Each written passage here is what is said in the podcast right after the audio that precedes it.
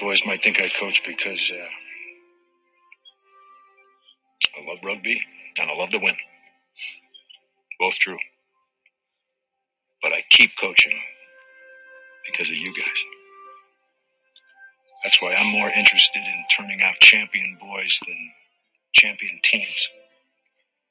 I want you to be forever strong on the field so you'll be forever strong off it.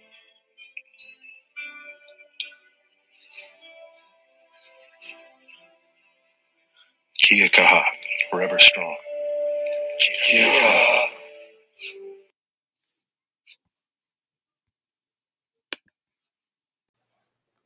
Hello, and welcome back to the Living Forever Strong podcast. I am your host, Justin. Before we dive into today's podcast and what ideas and topics we will be discussing on today's episode, I want to give a quick recap of the last episode. In episode one of this two part series on what living forever strong means, we covered forever and what each letter of forever means. F stands for family, O stands for obedience, R stands for remember, E stands for execute, V stands for valiant, E stands for example, and R stands for respect. And without further ado, let's get into episode two of this two part series and what each letter of strong means. S is the first letter we will be covering today, and it stands for strength. The letter S, or strength, is one of my favorite letters to talk about and study and add thoughts to while talking about living forever strong. As a high school weights coach, somebody that runs Spartan races and does CrossFit competitions, I would consider myself a person with great strength. However, strength is so much more than big arms, cut abs, and toned legs. I like to think of my physical strength in the same sense of faith. Both have to be exercised daily, or we lose the physical strength and the spiritual strength, which is called faith. An example think of somebody that breaks their arm and has it put into a sling for a period of time. What happens when that sling is taken off their arm? That arm becomes weak from not being exercised daily and not being used through everyday life task. Our faith is the same. If we don't do the simple things, which I like to call the fundamentals, examples, reading our scriptures, daily prayer, going to church, our faith becomes weak. I've heard it said that a one hour workout is 4% of your day. Then ask yourself if you aren't happy with your physical well being, then ask yourself why you can't find 4% of your day to exercise to increase your physical strength. More importantly, I have also heard it said if you can't find time to pray to our loving Heavenly Father and study the scriptures for even 10 minutes a day, you are more busy than God intended anyone to be. If that is the case for both these circumstances, ask yourself are you okay with failing because you lack the physical strength or spiritual strength, which is faith? Faith. The following poem goes along great with what we are talking about. It is called The Champion. The average runner sprints until the breath in him is gone, but the champion has iron will that makes him carry on. For rest, the average runner begs. When limp his muscles grow, the champion runs on heavy legs. His spirit makes him go. The average man's complacent when he does his best to score, but the champion does his best and then he does a little more. One of my all time favorite scriptures is found in Alma chapter 26, verse 12 in the Book of Mormon, and it says the following Yea, I know that I am nothing, as to my strength I am weak. Therefore, I will not boast of myself, but I will boast of my God. For in his strength I can do all things. Yea, behold, many mighty miracles we have wrought in this land, for which we will praise his name forever. Our loving Heavenly Father does not expect us to be perfect. He understands that life happens and we fall short, and that we may stumble and fall from time to time. But as we just read in Alma 26:12, God is our strength, both physically and spiritually. If you give him the credit, he will help you accomplish many mighty miracles, goals we have on this earth, on this earth, both spiritual and physical goals. The next letter we are going to discuss is the letter T, and it stands for trust. Trust is such a scary thing when you stop and think about it. Can we really trust anyone? Is a question I find myself asking all the time. I consider myself a trustworthy person, but I often ask myself, who can I trust? We have all all had that experience for some of us more than once when we put our trust into someone only to find out that we couldn't trust them, and then we find ourselves asking that question again.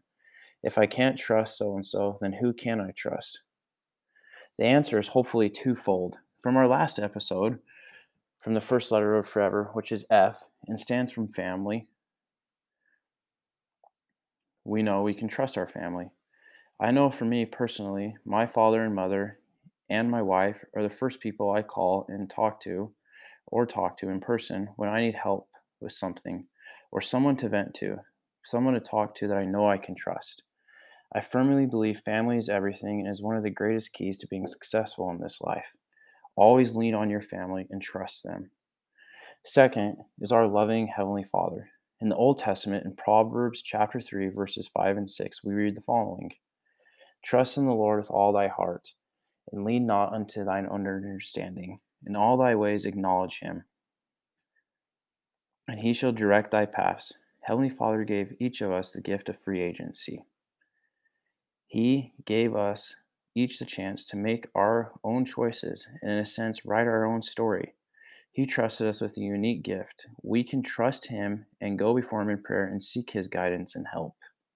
Put our trust in Heavenly Father as He has trusted us with the gift of our own free agency to write our own life story. The next letter we are going to talk about is R, and R stands for responsibility. As we go through life, we gain many different responsibilities in many different things we do from work, church, and everyday life. Every person will be at a different spot in their life with certain responsibilities that they have. The biggest responsibility for me at this point in my life is being the best father and husband I can be. This means I have to make sacrifices and sometimes put my interest on the back burner, but when I do that, the rewards are endless. Going back to the previous letter we just talked about, which was T, and it standing for trust. As I mentioned, Christ has given us a great gift slash power, that being free agency. We are free to choose our own paths. With that being said, much like the quote from the old Spider Man movie, with great power comes great responsibility. And we have been given a great power with the chance to write our own stories with the choices we make. We must take responsibility for our own actions as we have been given the trust from our Heavenly Father to take responsibility for our choices. Every choice we make has a consequence. The next letter we are going to cover today is the letter O, and it stands for overcoming.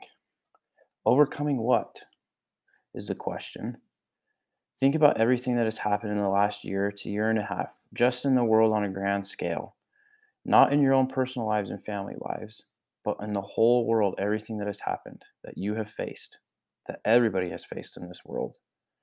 We came to this earth and we made the choice to fight against and overcome hard things. And before it is all said and done, I believe there will be many more hard things we have to overcome. We have to be comfortable being in a state of always overcoming obstacles placed in our lives. In the Book of Mormon, in Alma chapter 7, verse 11, we read the following and he shall go forth, suffering pains and afflictions and temptations of every kind. And this is and this is that the word might be fulfilled which he saith, he will take upon him the pains and sickness of his people. Luckily for us, we have been blessed with something that we sometimes can't even comprehend, and that is the gift of our loving Savior and Redeemer, Jesus Christ. Jesus Christ gave to us the atonement. Elder Bednar, a member of the Quorum of the Twelve Apostles for the Church of Jesus Christ of Latter day Saints, says the following There is no physical pain, no anguish of soul, no suffering in spirit, no infirmity or weakness that you or I will ever experience during our mortal journey that the Savior didn't experience first.